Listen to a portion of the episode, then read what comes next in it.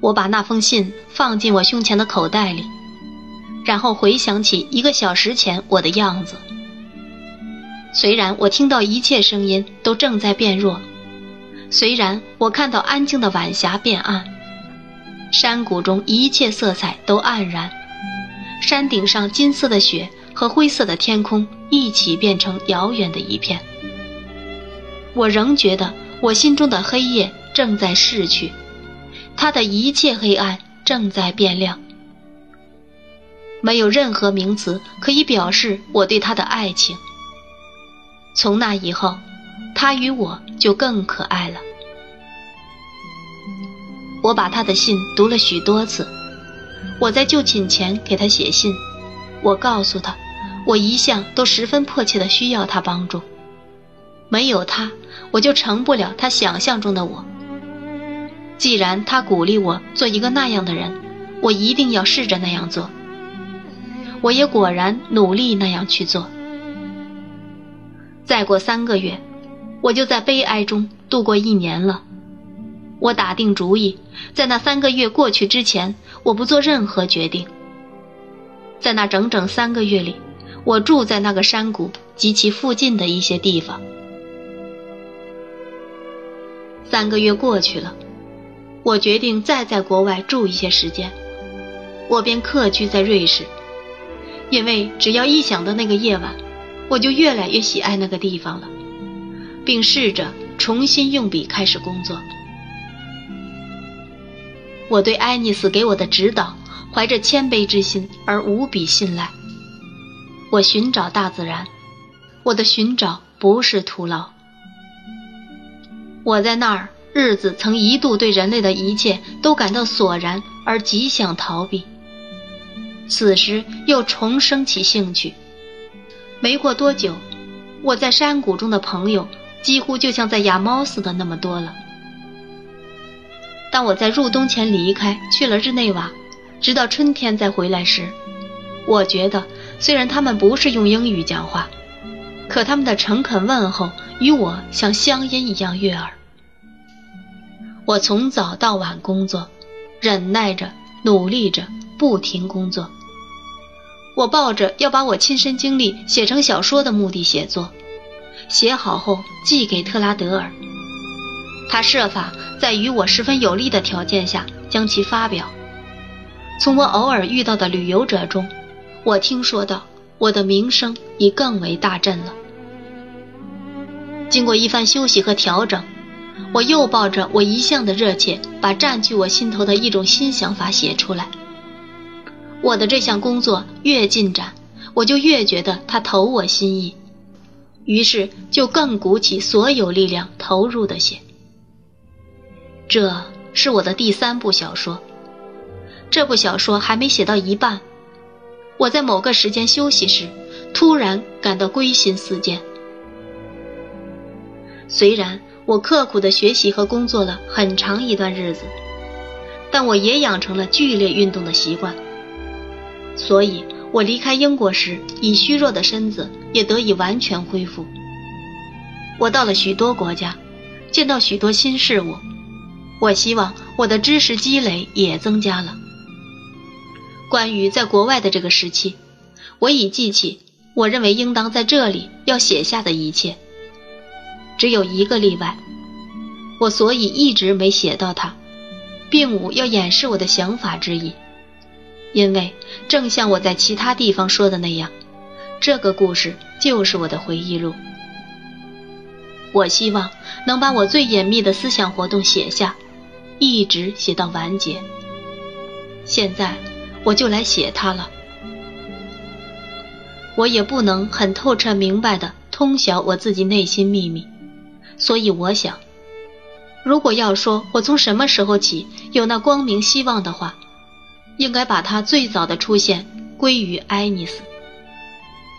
我说不出，究竟在我陷入悲哀后的什么时候起，我开始想到，我在轻率的青年时期已抛弃了他那宝贵的爱情。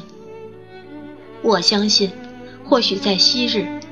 当我感到痛失去或痛缺某种我难以真切明白是什么东西的时候，我曾听到那远方思想的低语，而这思想以一种新的责备和新的悔恨进入我心中时，正是我如此伤心孤单的被留在这个世界上之时。如果在那时，我和他在一起的机会多，我一定会因心情软弱和孤独而把这想法流露出来。我当初无奈离开英国时，就有点怕这样。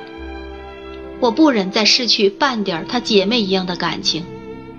我的想法一旦流露出，就一定会使我们之间出现从未有过的身份拘谨了。我不能忘记。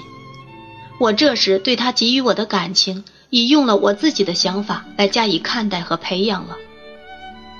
如果他曾用另一种爱情爱过我，我有时想他也有过那样做的机会，那我也已把他扔开了。现在这爱情已不复存在了。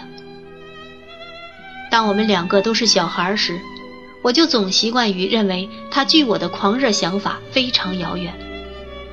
我已把我的热情用在别的对象上了，我本来可以做的事，我并没有做。正是我和他本人那颗高尚的心，使爱丽丝在我心中成为那样的人。